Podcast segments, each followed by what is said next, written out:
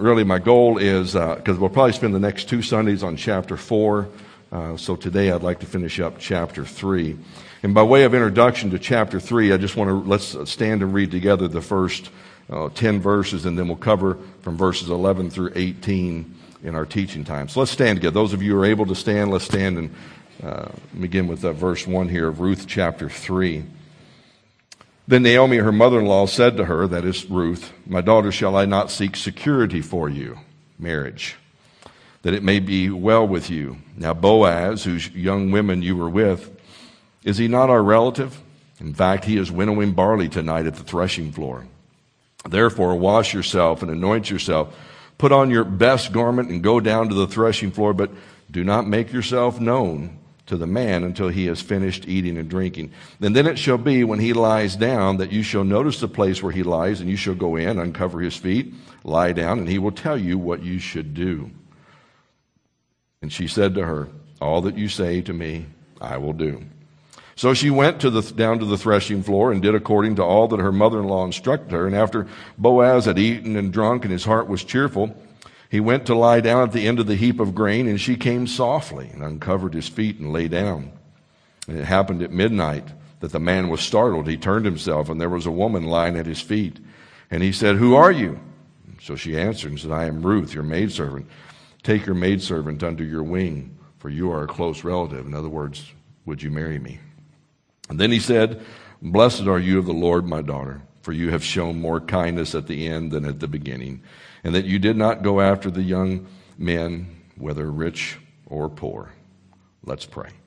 Father, uh, we do, Lord, thank you for this book and, Lord, how wonderful it's been, and, Lord, how you are just teaching us much about yourself and, Lord, uh, many things about ourselves. And, Lord, uh, we come this morning. Lord, recognizing our great need for you. Lord, we need you to work in us both to will and to do for your good pleasure.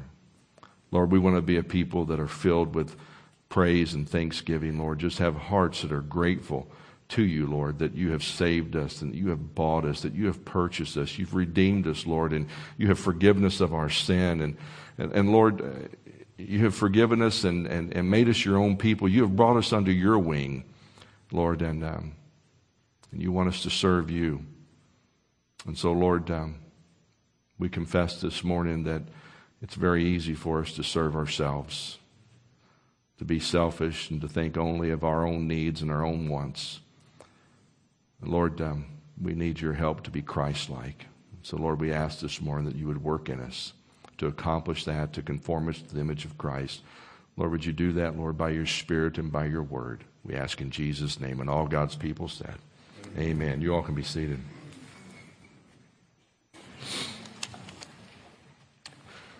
Well, last week, you remember we spent a lot of time talking about Boaz and spent a lot of time talking to our young men. And I'll again this Sunday be talking to our young men and our young ladies and our older men and our older ladies. That means everyone over 18, older, okay? And we were talking about Boaz's integrity in this situation. And you remember, Boaz and Ruth are in a very tempting situation that Naomi has put them in. Ruth has bathed and she's put on her midnight allure perfume and she's put on her best garments and she's gone down to the threshing floor and under her mother in law's instructions to try to get her a husband, to get her some security. You know, the harvest is about ready to come to an end, and she's no longer going to be gleaning in Boaz's fields, and she may have to go to other fields that maybe Boaz doesn't own to, you know, glean from the, uh, you know, from the vineyards or from the olive uh, groves or whatever it may be to, to try to eke out an existence for her and Naomi who've come back from Moab and both have lost their husbands and, uh, uh course, Naomi was in disobedience and being there in the first place, and it's been a hard, difficult journey. And so, anyway, Naomi is sent her there to secure a husband for herself, and uh, Naomi is very, uh, very much scheming and manipulating and meddling and uh, just getting way ahead of God in, in all of this. And it puts Ruth and Boaz in a very tempting situation. To have a woman there lying at his feet in this pretty much, uh, it's, it's like being in a, in a barn with a bunch of men at the threshing floor. And, and there Ruth is at midnight and uh, Boaz turns over. He wakes up. He's maybe chilled by the night air. Maybe Ruth has tugged the covers a little bit too far on her side, like women normally do, right? And, and, um, he's startled. He's awakened and, uh, you know, he says, Who are you? I mean, he's not sure who this woman is because he didn't see her lie down there to begin with. And it would have been very easy for a man to take advantage of that situation. But Boaz doesn't take advantage of it. Uh, you know, he doesn't say, Well, you, you know, here we are, we're, we're living in the time of judges, you know, when uh, everyone's doing what's right in their own eyes, right? That sums up the book of Judges, that period of time when there was no king in the land, in between Joshua and in between, you know, the uh, uh, God appointing a king, King Saul and King David, and so on. You know, we're living in this period of time where everyone's doing what's right in their own eyes and everyone's just satisfying their flesh and, and, and never saying no to the flesh. So why not just seize the moment? Why not just enjoy it? I mean, that's, after all, that's what everybody else is doing, right? That's what the culture's doing. That's what the world's doing. That's what all the, my friends around me are doing. So why don't I just do the same thing? But Boaz didn't do that. Boaz, more than anything, wants to please God. He, he wants to, and, and in pleasing God, he wants to protect Ruth this young lady who has come to him and is pleading with him to be her kinsman redeemer. You're a relative of mine, and according to the laws of Israel that, that God gave to Israel, uh, my husband's dead and there's no one to carry on the family name, so would you do that? Can I come under your wing? Can I come under your provision and your protection? And Boaz does what would have been very difficult in that culture and in this culture to do. He doesn't take advantage of the situation and use it as a means to his own enjoyment and his own pleasure. And, and, and Ruth and Boaz are this uh, you know, this great example that, that is held up in the, in the book of Ruth, uh, they walk contrary to the culture that they live in. Uh, they're a great shining example to all of us. I mean, you know, we think we live in difficult times. Well, those were difficult times too. Everyone's doing what's right in their own eyes. It was then and it's now. You know, we live in a sex saturated culture. Well, let me tell you what, they did too. Maybe it wasn't as visible, maybe it wasn't as graphic, but the temptation was just as great. But Ruth and Boaz, both of them, I mean, Boaz even talks about her in verse 11. He says, You know, my daughter, do not fear. I will do all that you request for all my people in the town. They know that you're a virtuous woman. You're an excellent woman. They wanted to do what was right in God's eyes. Both of them did. It wasn't just Boaz, but it was Ruth also. They wanted to live contrary to the world around them. You know, the world tells us that we evolved from animals, right? And maybe you can picture which one you think you may have evolved from. But they tell us that we evolved from animals, so it's natural, you know, for us to behave like animals, right? It's, it's natural for us to give in to our, our base instincts, you know, our, our, our animalistic uh, instincts, our, our, our base corrupt behavior. You know, do what, just do what feels good. Do what becomes instinctively to you. Uh, put yourself first. You know, you only live once. You, you came from an animal, you might as well just act like an animal, right? And, but the Word of God tells us that we're very different from animals, aren't we? You see, the world tells us one thing, but if we want to get it right, we want to be informed, we want to know what the truth is, we have to go to the Word of God. We have to go to our Creator. And He tells us that we weren't created from animals, but we were created in His image, right? We were created in, in the image of God. With his, his character, his attributes, and, and that we have an eternal soul. I don't know what happens to animals when they die. Don't ask me, please. I don't know. I don't know if, you know, if, if Fido's going to be in heaven and Fuzzy the cat's going to be there. I don't know. Will there be animals? It seems to be. I mean, God created them. There will be there. But, but I do know this, that we have an eternal soul. And I do know that we were created very distinct from animals. We're created in the image of God. We, we have a mind, we have an intellect, uh, we have an eternal soul. We, we can think and we can reason. We, can, we don't have to act upon our fallen instincts, right? But, but we're created in the image of God. And we, we are uh, the crowning jewel of his creation. And he told us when he created us, this is before the fall, that we were to have dominion over the animals, right? We didn't come from the animals, but we're to have dominion over them. We're to subdue them, subdue the earth. And God put us in the garden there, and, and, and, and we're to be his ambassadors, his representatives, his, his image here on earth. He never talked to the animals. He never had fellowship with the animals. He didn't redeem the animals when man fell, but he did redeem man and woman. You see, we are very, very distinct from animals, regardless of what the world tells you. And because we're created in the image of God, we have value, we have worth, we have purpose in this life. It's not simply dictated by our animal instincts, you know, just to, you know, uh, we run around and we pant and, and we, you know, give me some food, give me a water bowl, and, and, and then we, you know, you, you, you procreate and have a bunch of puppies or whatever you do, and, and we're good little lap dogs, and hey, life is good. But we have value, we have worth, we have purpose. We're, we're Christ ambassadors here on this earth in, in, a, in a fallen world. And so God created us in His image, and of course we were marred from that image because of the fall there in the garden with Adam and Eve, and when they disobeyed God and chose to listen to Satan instead to the serpent there in the garden. But yet, even in the fall, God showed and He displayed the worth and the value of those he created in his image because he, he goes to seek them out. He calls them out in the midst of their sin and he brings them back to himself because fellowship has been broken with him. And he longs for that fellowship. Not that he needs it, but he wants that. And he knows that we need that.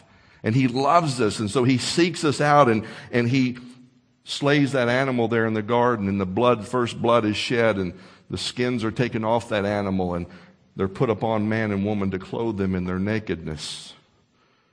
And it's a beautiful picture of redemption, of rescue, of adoption. God bring us back and forgiveness and fellowship with Him again and beginning to restore us to the image that He made us, that we have value, we have worth, and we have purpose. And because we're created in the image of God and because He redeems us, that in Christ we can please God. We can live like a Boaz. We can live like a Ruth. We don't have to give in to the world around us. We don't have to give in to the pressures of the culture around us. We don't have to act like animals. We can be as image bearers in this fallen world and we can live differently and we can act differently. And Ruth and Boaz, if nothing else you get out of this book, and there's much more in the next two weeks, we'll, we'll, we'll, we'll wring a lot of good truths out of this, but Ruth and Boaz stand as shining examples of that truth. Here they are, both sinners saved by grace. I mean, Ruth, she's a Moabite. She's not even one of God's covenant people. She's a Gentile. She's not from Israel. And yet God somehow in His grace redeems her in this God-forsaken land of Moab. And He brings her to Himself and He brings her to Israel and she serves the Lord and, and she lives for the Lord. And, and she, she doesn't, at this point, I mean, she obviously doesn't know a ton about the Lord. She hasn't been saved that long, but yet she's able to live above the fray, to live above the culture. Her and Boaz, sinners saved by grace, walking daily, trying to rightly represent this one who saved them. Well, Boaz, he's, he doesn't want to do what's right in his own eyes. He doesn't want to do what everyone else is doing. He doesn't want, he doesn't want to, uh, you know, be summed up with the phrase of the time of judges that every man's doing what's right in his own eyes. But he wants to do what's right according to God's word. And so Ruth has come to him and said, Would you be my kinsman redeemer? Would you take me under your wing? Would you provide for me and protect me? Because I need a man who's going to do that, and you're a close relative. And according to the laws that God gave to Israel, I'm asking you to do that. And he says, Do not fear, my daughter. I will do all that you request. For all my people know that you're a righteous woman. And so he's going to be Ruth's kinsman redeemer. He wants to do that. He wants to provide for her. He wants to protect her. He doesn't feel obligated. He doesn't feel manipulated, even by Naomi's scheming. He wants to do this. He is willing and he is able. But there's just a small snag in the marriage plans here. Verse 12, he says to her, now keep in mind this is still at the threshing floor. Uh, he's just been woken up. He's responding with tremendous tact and grace here Uh, rubbing the sleep out of his eyes. He says, but, but you need to know, yes, I want to be your kinsman redeemer. I, I want to bring you under the covering of my wing. I want to provide for you. I want to protect you. But it's true. There is a relative. He says that, that I am a close relative. However, there is a relative closer than me. In other words, I'm not first in line, Ruth, to fulfill this responsibility. I, I am a relative, but I may be a distant relative. I may be a second cousin, third cousin, somewhere down the line. But there's someone else, and we never know this guy's name. Kind of in the Hebrew, you would say he's called, his name would be Mr. So-and-so. Mr. So-and-so is actually a closer relative than I am. And really, Ruth, we have to sort this out with him. We have to see if he's willing to fulfill it. Because if he's willing, then we're going to let him do it. But if not, I want you to know I will redeem you. I will be your kinsman redeemer. I will bring you under my wing. And, and I just love Boaz here. I mean, he approaches this, this, this whole situation with, with great calm. No, notice what it says there in verse 13. He's told her, I'm willing to do this. There's a snag in the marriage plans. There's a relative closer than me. But in verse 13, Ruth just lay back down. Stay this night. Nothing sexual about this.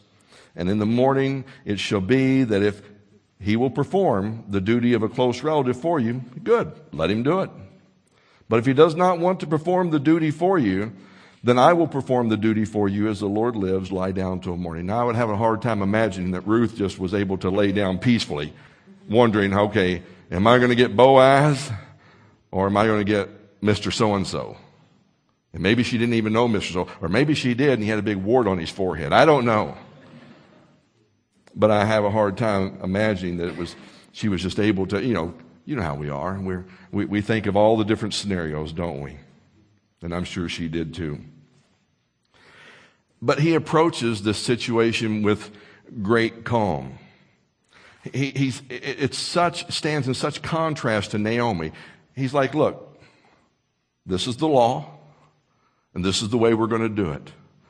He doesn't say, he doesn't, he, he just, he's the opposite of Naomi. No plotting, no scheming, no taking manner. No, hey, Ruth, get up, let's go. We got to go to Vegas tonight. We've got to make this happen. We've got to, we got to tie the knot. We're going to go to the Elvis Chapel and, and we're going to, we're going to do this.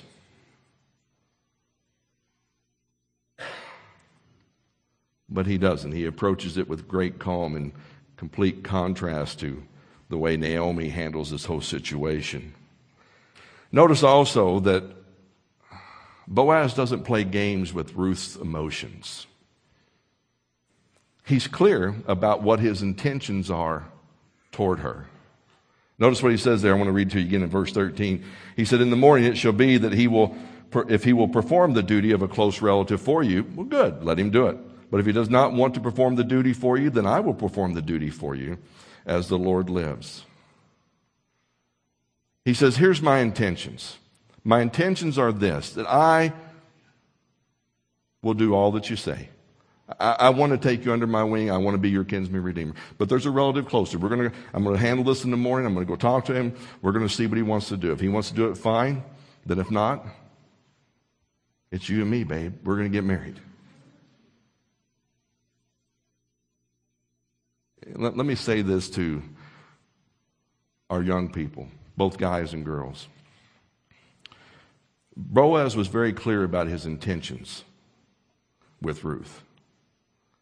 He wasn't stringing her along. This wasn't about his own, you know, selfish needs or wants. This wasn't just to get something for him. Listen, young people, if, if you're in a relationship, uh, you know, with someone else, guys, if you're in a relationship with a girl, girl, if you're in a relationship with a guy, and, and you have no intentions of marriage, then be, young men, I would especially speak to you this morning because you're supposed to be the leader in the relationship. That's your God given role. And if you've got no intentions of marriage, if this is just a casual dating relationship, if this is just, you know, um, not a big deal to you, then be man enough to tell that young lady that you've got no intentions of marriage. And be man enough to move on. I'm not pointing anybody in specifically because I don't know. So don't, don't take that personally. You know, for, for those of you who are, who are, who are dating, don't, don't, don't date like the world. I mean, this whole idea that we see today in the world, uh, you know, it's casual dating. I mean, it was probably, that's probably what they did in the time of Boaz, in the time of Jed. Everybody did what was right in their own eyes, right? It's, hey, I'm gonna, I'm gonna go, it's like a bunch of bees flitting around from flower to flower, right? I mean, that's kind of what our casual dating is. We just move from one to another. And this isn't just a guy thing, it's a girl thing too in this culture. We just move from one to another to another to another. And what you end up happening, ha- having happen is you, you begin to give your heart to people. You begin to share with them parts of, you know, uh, deep inward things of, of, of your heart, your dreams, your hopes and all that. And then you've got no intention or they've got no intention of, of marriage. That's not why they're dating. They're just dating because it just satisfies the need. Their, their animal instincts or whatever. And then you get hurt. And then you get hurt again and then you get hurt again, and then you pack all this baggage into a relationship. And then you spend the first five or ten years of your marriage trying to fix all the mess that you brought into this marriage. Don't, don't, don't date like the world. Casual dating. For Christians, and listen, parents, I'm not trying to overstep any bounds here when it comes to um, the instruction that you're giving to your children. Some call it dating, some call it courting, uh, whatever you want to call it. Um, and, and, let me say this to young people uh, when you're still living at home, you, you, need to honor your mom and dad. Whatever the boundaries they've set up for you in, in relationships between guys and girls, whatever age they're saying you should be dating or shouldn't be dating, um, makeup, clothes you're wearing, all that, your responsibility is this to the best of your ability as God enables you, honor your mom and dad. The Lord will honor that. You take care of that. But as Christians, d- dating is, dating is something that, that, that is to be taken very seriously. This isn't a game. It's a period of, it's a period of time where you're trying to figure out, is this person for me? And, you're looking at things. It's not just about all fun. You should be having, you should be enjoying yourself. I'm not saying you shouldn't go to the movies. I'm not saying, you know, you shouldn't be playing video games together. you know, be careful of the carpal tunnel and all that. But I'm not saying you can't have fun. You should be having fun because if you can't have fun with them, you got a long, rough road ahead. But there's bigger things going on than just the fun but you're looking at each other. Is, is the reputation there? What, what is their reputation in the church? What is their reputation at school? What is their reputation, you know, in, in, in at work? And, and the, if, do they work? That's a big question. That's what we should be looking at. Do they work? I'm not talking about you're 16 years old, I'm 17, 18 years. Do you work? 19, 20? You better be working. And I'm not talking about necessarily girls either. I'm talking about specifically young men.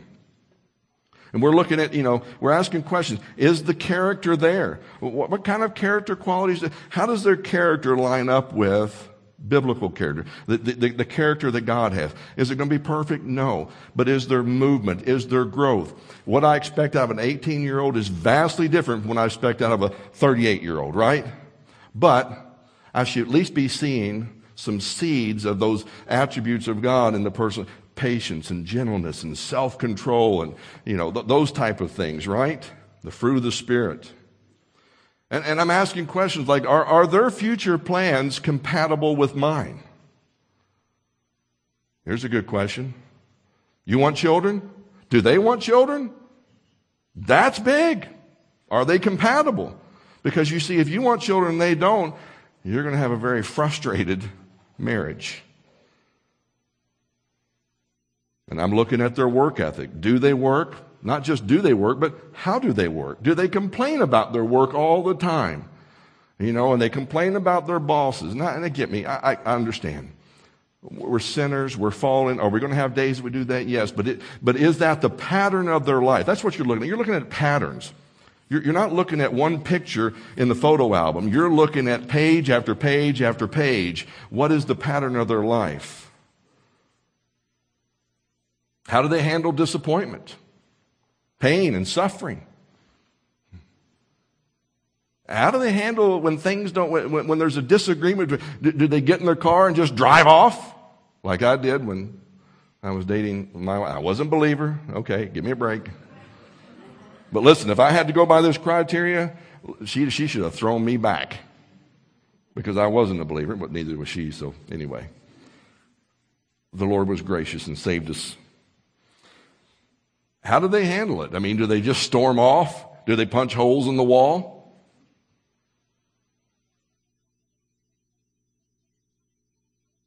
Do they value you, your opinion, your input? Do they care about what you have to bring to the conversation? Do they understand their God given role? Does a young lady understand her role? Does a young man understand his role? Here's a big one that I think you ought to be looking for this. Do they love God more than they love you? Because they'll tell you all day long, oh, I love you. Oh, sweetie baby, I love you. But do they love God? You say, well, how do I know if they love God? Jesus said, if you love me, obey my commandments, right? They're, they're seeking to learn how to figure out how do I live this out? With the help of Christ, with, with the help of the Holy Spirit. How do I live in obedience to His Word? They want that. They desire that. Let me tell you how you know if they love God more than they love. Do they love the church? Ask. That's a good question. Do they love God's people? Do they love the church or do they sleep in church? That's a big question. Listen, if you want to know, come and ask me. I'll tell you who's asleep. I learn not to look at them from week to week. And I, listen, I realize we all have our, our, difficult Sundays, our weekends where things have just been rough, and, and, and God's grace, you know, He ministered to you through your sleep, and through the osmosis of it all. I get that. But we, if you want to know if that's their pattern, come talk to me. I'll let you know. And really, you know, the question is that you're trying to figure out in the midst of all that is, you know, where they are with Christ. Are they growing in Christ? And, and, can I see myself spending the rest of my life with this person? Because that's the question. This isn't about, hey, well, this is nice for this season. And then I'm going to flit over here to this flower and to this flower. No, no, but dating's about this. It's about trying to see if this is the one that I'm going to spend the rest of my life with. For rich or for poor, for better, for worse, in sickness and in health, till death do we part, right? And if that's not what you're dating for, kick them to the curb. I don't know how else to say it but that. But I like Boaz. Boaz is a, is a, is a man that uh, I think that we strive to be like by the grace of God, don't we? Ruth, she's a woman we strive to be at, be like by the grace of God. Both of them more concerned with pleasing the Lord than they are with pleasing themselves. And Boaz, he just wants to do what's right. And doing what's right is protecting Ruth's reputation. Notice what it says in verse 14. So Ruth lay at his feet, so she listened. He said, Just lay at my feet. We'll handle this in the morning. So she lay at his feet until morning. She arose before one could recognize another. And he said, Do not let it be known. So he must told somebody, maybe the foreman, you know, of, of his um, fields who was there at the threshing floor with him. He says, Do not let it be known that the woman came to the threshing floor. Ruth, uh, Boaz is concerned about Ruth's reputation and he wants to protect it. Now, you say, well, why didn't he just, when all this happened around midnight, why didn't he say, Ruth, pack it up and go home?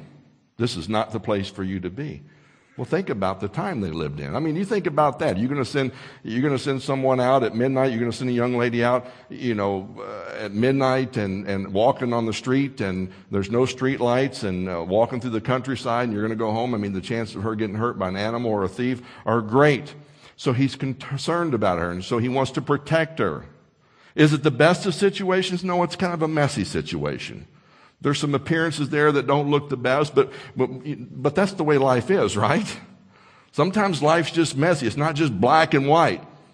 Well, I'm going to do this, but then when you're in a situation, you're like, you know what? This is the best thing to do. So this is what he did. So he's protecting Ruth. You stay here till the morning, but he gets her up before everybody else wakes up because he's concerned about her. He doesn't want the other people the threshing floor to look at Ruth and to say, well, there's some, know, she's a typical Moabite. There's another harlot from Moab, Moab, and, and, you know, that's what we expect of the Moabites, but he's going to protect her reputation. And so he gets her off before the sun comes up, before the rest of everybody wakes up. He's concerned about her reputation. And God's word informs his actions and his decisions. It's not just about loving God, but it's about loving our neighbor. And so he he says, and my part of loving my neighbor is I'm going to protect her. I'm going to watch out for her. And so that means, young men, protecting the reputations of the young ladies that maybe you have intentions on marrying. That because I want to protect her reputation and I want to please the Lord, we're, not going to go see Fifty Shades of Grey. We're not going to read the book. You know, I, I, know that's what everybody else is doing. I know it's one of the best, you know, what, it's one of the highest grossing movies out there right now. But, but listen, and that's what the culture does. And I, I get that. And I'm not, con, you know, I'm not trashing the culture, but, but God's people, we, we live above that. We have the ability because of the Spirit of God who lives in us to live above that and to please the Lord and protect the reputation of those around us. And it informs our decisions about what we do and what we don't do. It's not a checklist of things, but it's something that we, you know, any, anything that we're going to do, we begin to filter through. How is this going to love God and how is it going to love my neighbor? And my neighbor is usually the person who's closest to me, right? Whether it's your girlfriend or your next door neighbor, or your children, or whoever it may be. And once again, I mean, Boaz, I mean, every chapter, you know, chapter two, chapter three, I mean, he's a man who just, kindness just, you know, permeates this man. Uh, you remember back in chapter two, he puts a, uh, he blesses Ruth with an ephah flour, you know, throwing it on her, on her back and, you know, that, big old uh, Costco bag of dog food that he put on her back and sent her home to bless her and, and Naomi and several weeks worth of food for this, you know, these two widows. I mean, what kindness he showed. So once again in verse 16 there, I'm sorry, verse 15, he said, he says to Ruth, he says, bring the shawl that is on you and hold it. That was her garment that she had put on her. The cool night air. Bring the shawl that's on you and hold it. And, and when she held it, he measured six ephahs of barley. And I don't know about yours, but most translations, that word ephah there is, it's italicized, right? Which means that it's really not there. But they tried to figure out the best they could, okay, what, what is the word that should go there? Uh, some, some translations don't say ephah, some say measures. Um, some translations say scoops. Um, I don't think it's a scoop, and I don't think it's, a, it's an ephah. If it was six ephahs, that's about 240 pounds. Listen, she's a big bone girl. If she can pack 240 pounds, and uh, that's an asset in that culture. But um, Six scoops doesn't hardly cut it either. I mean, if you put little six scoops on her, you know, and, and then, then it says that he, he laid it on her. I mean, you wouldn't have to lay six little, sco- little scoops uh, on a woman's back, you know. But I mean, this is, this is to, to say that what, whatever amount it was, it was a pretty hefty amount. Most, most scholars, most commentators think that it was probably about, about 80 to 100 pounds that they put on her. You know, when I first read that, I thought, well, she must have been a pretty, pretty big bone girl to be able to uh, pack that much on her. And then I was reminded when my wife, uh, one of the places she worked for her uncle when we were dating, she was probably about 18 years old, was a, uh, a, a feed supply place uh, for farmers. And uh, uh, she prided herself in the fact that she could lift just as much as most of the guys in there, and she could easily pack a 100 pound bag of feed on her shoulders, and she was 115 pounds, maybe, dripping wet. So maybe Ruth wasn't as big bone as I think she was. Because if she was, and I know I'm saying bad things about my wife, and I don't want to do that. So, so he lays, I mean, just the kindness that he shows. I mean, here's more. I mean, here's another, you know, probably 10, 12, 14 weeks worth of food for, for her and, and Naomi. Uh, you know, think about this. This is his engagement ring to her, right? Here, babe. Let me put this on you. Now, there's a fellow by the name of Herb Frost. He's a patent trader in New York, and uh, years ago he wrote in a little Reader's Digest column uh, this little thing called What Not to Buy Your Wife. Guys, let me help you out here. He says, although the only person a man usually shops for is his wife, the whole experience is a stressful one. Many a man has felt extreme frigid temperatures for a long period based upon a poor present decision. He says, as a veteran of these wars, I still don't know what to buy my wife, but I'll pass on to you what not to buy her. So here's his list of five things. Number one, don't buy anything that plugs in. Anything that requires electricity is seen as practical. Number two, don't buy clothing that involves sizes. The chances are one in 7,000 that you'll get her size right and your wife will be offended the other 6,999 times.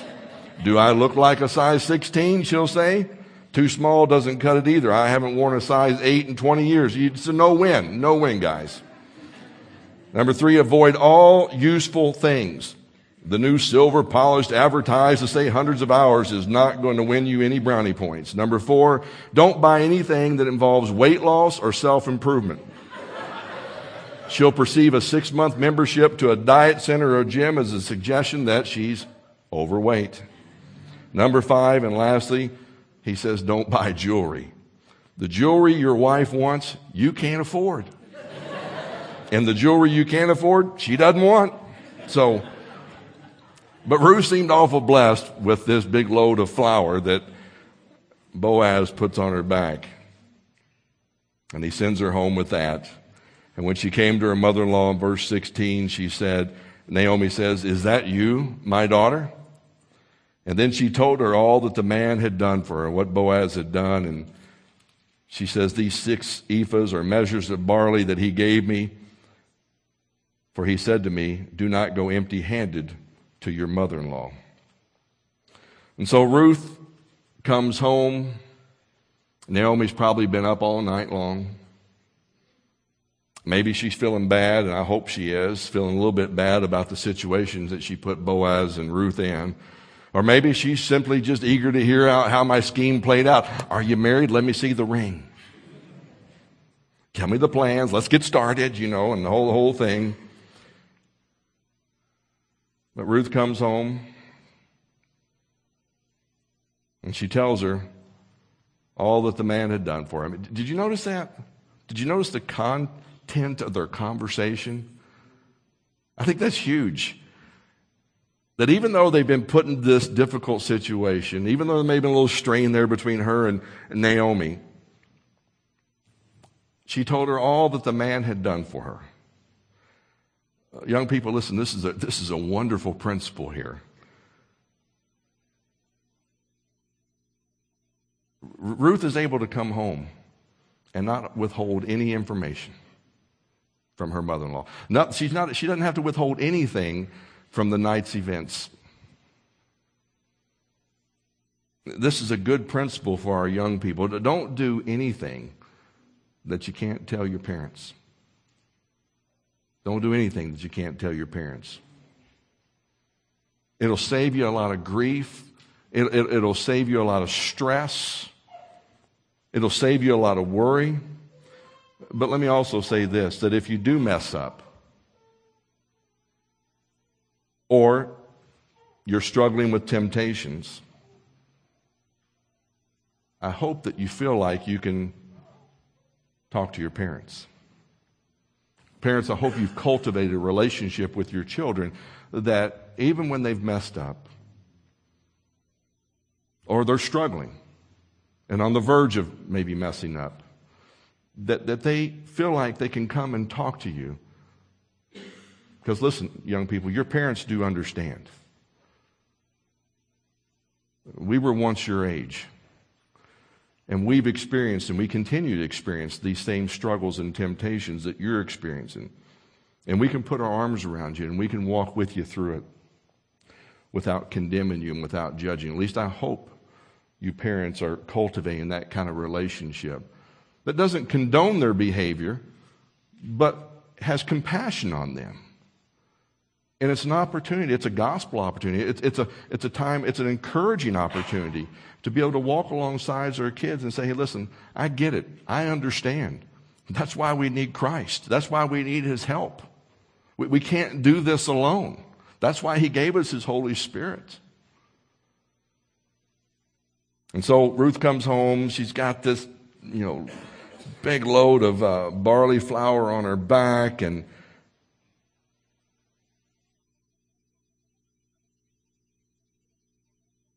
Do you think maybe there was a, remember he says, make sure that you don't go home empty handed to your mother in law. In other words, there was a message that he wanted to convey to Naomi. It wasn't just about, here's a load of flour, here's your engagement ring. But there's something I want Naomi to, to get out of this. And what, what message do you think that he meant for that gift to convey to Naomi? I think it was simply this. He, he wanted Naomi to hear this that, that I understand the need that you have for Ruth to be married, for provision and protection, for her security.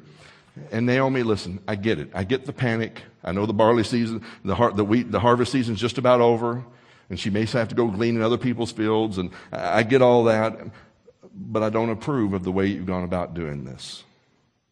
And, and this load of barley here is, is a message to you to trust that God will supply all your needs according to his riches and glory. You don't have to scheme. You don't have to plot. You don't have to manipulate. But if you wait on God, he'll take care of things. Do you think she got the message? I think she did. Verse 18 Then she said, Sit still, my daughter, until you know how the matter will turn out. For the man will not rest until he has concluded the matter this day. Do you see that Naomi seems to be settled? Very different from the beginning of the chapter. Oh, Ruth, you got to bathe, you got to put your perfume on, you got to get your best garment, we got to get security for you. But not now. She's quiet, no more schemes, no more getting ahead of God, even through the rest of the book. And she tells Ruth, You just rest, don't fret. Boaz has promised to take care of this matter. He's a man of his word, and I trust him for that. And Boaz and Ruth in this chapter, they stand in great contrast to Naomi and the culture that they lived in. Naomi, I think you could say uh, accurately that Naomi is a picture of Israel at that time. Everyone's doing what's right in their own eyes, scheming, taking matters in their own hands, a lack of faith in God, a lack of trust in God, uh, angry with the Lord. You know, she was bitter with God about things not turning out the way that she wanted. She took matters into her own hands. And Boaz and Ruth are a picture of what God intended for his covenant people. People like you and I. A people graciously saved by God. A people who are trusting God and moment by moment, day by day, seeking to please God. Let me say this last thing to our young men and our young women. Um, there's nothing wrong with desiring a mate to spend the rest of your life with. I think unless you've been given the gift of singleness, of celibacy, and you're really content in that, that's God's desire for all of us. And there's nothing wrong with wanting that's not sinful to want to be, uh, you know, uh, to be married, and and uh, that's I think it's pleasing to the Lord. There's nothing wrong with desiring to to be with a mate to spend the rest of your life with, to experience the the joys and the blessings that God has for us. But the thing you learn from chapter three is this: don't take matters. Well, the thing you learn from the whole book up to this point is don't take matters into your own hands. Trust the Lord. Rest in Him to bring it about in His time. Don't scheme, don't manipulate. In the meantime, you put your energy into getting to know the Lord better, cultivating a relationship with Him, cultivating godly friendships, uh, developing godly character. Uh, let, me, let me close with this psalm here. Psalm 37, verse 3 says, and I think this is really the big message of Ruth chapter 3 Trust in the Lord and do good. Dwell in the land and cultivate faithfulness. Delight yourself in the Lord, and he will give you the desires of your heart. Commit your way to the Lord. Trust also in him, and he will do it. Rest in the Lord and wait patiently for him. That was the message to Naomi. Naomi, all your scheming, all your plotting, all your fretting, all your worrying, all these things taking matters in your own hands. We, we need to learn this that our God is trustworthy that God's timing is perfect in everything. Uh, you know, uh, in His wisdom, in His wisdom, He plans He plans everything for our good, everything, and and there is never a good reason to run ahead of God. There is never a good reason to take matters in your own hands. When you think that God is not acting fast enough, listen, it's not God. It's you and you're impatient. I'm impatient. And the thing to do is to go back and to saturate ourselves with the gospel and the word. Listen, let me tell you this. The last thing I'll say. Really, I mean it. you hear me say this all the time. What is our greatest need? What's, our, what's man's greatest need? Salvation. So listen, if we can trust Christ with our greatest need, which is salvation, the forgiveness of our sins, eternal life, restored fellowship with Him. We can trust Him with our greatest need. Church, listen, can we not trust Him with all of our other needs? Whatever they may be a spouse, a job, finances, help with our children, whatever, whatever the situation may if we can trust Him with our greatest need, certainly then we can trust Him with our lesser needs. Let's stand to go out. Father, That certainly is our prayer, Lord, today. That we would delight ourselves in you. That we would, Lord, just delight ourselves in knowing you, living for you. And that, Lord, as we do that, that you'll give us the desires of our heart. Lord, we want to be people that commit our way to you and we trust in you. And that, Lord, that we are people that are marked by resting in you and waiting patiently, Lord, for you to bring about things in your time. God, please forgive us when we get ahead of you. Forgive us, Lord, of our impatience, taking matters in our own hands. Father, forgive us for doing what's uh, like everyone else and what's right in their own eyes. We want to be people that please you, that wait on you and trust you. Lord, may you work that in us, Lord, by your Spirit, we ask. In Jesus' name. And all God's people said, Amen. Read ahead, chapter 4. We'll begin it next week.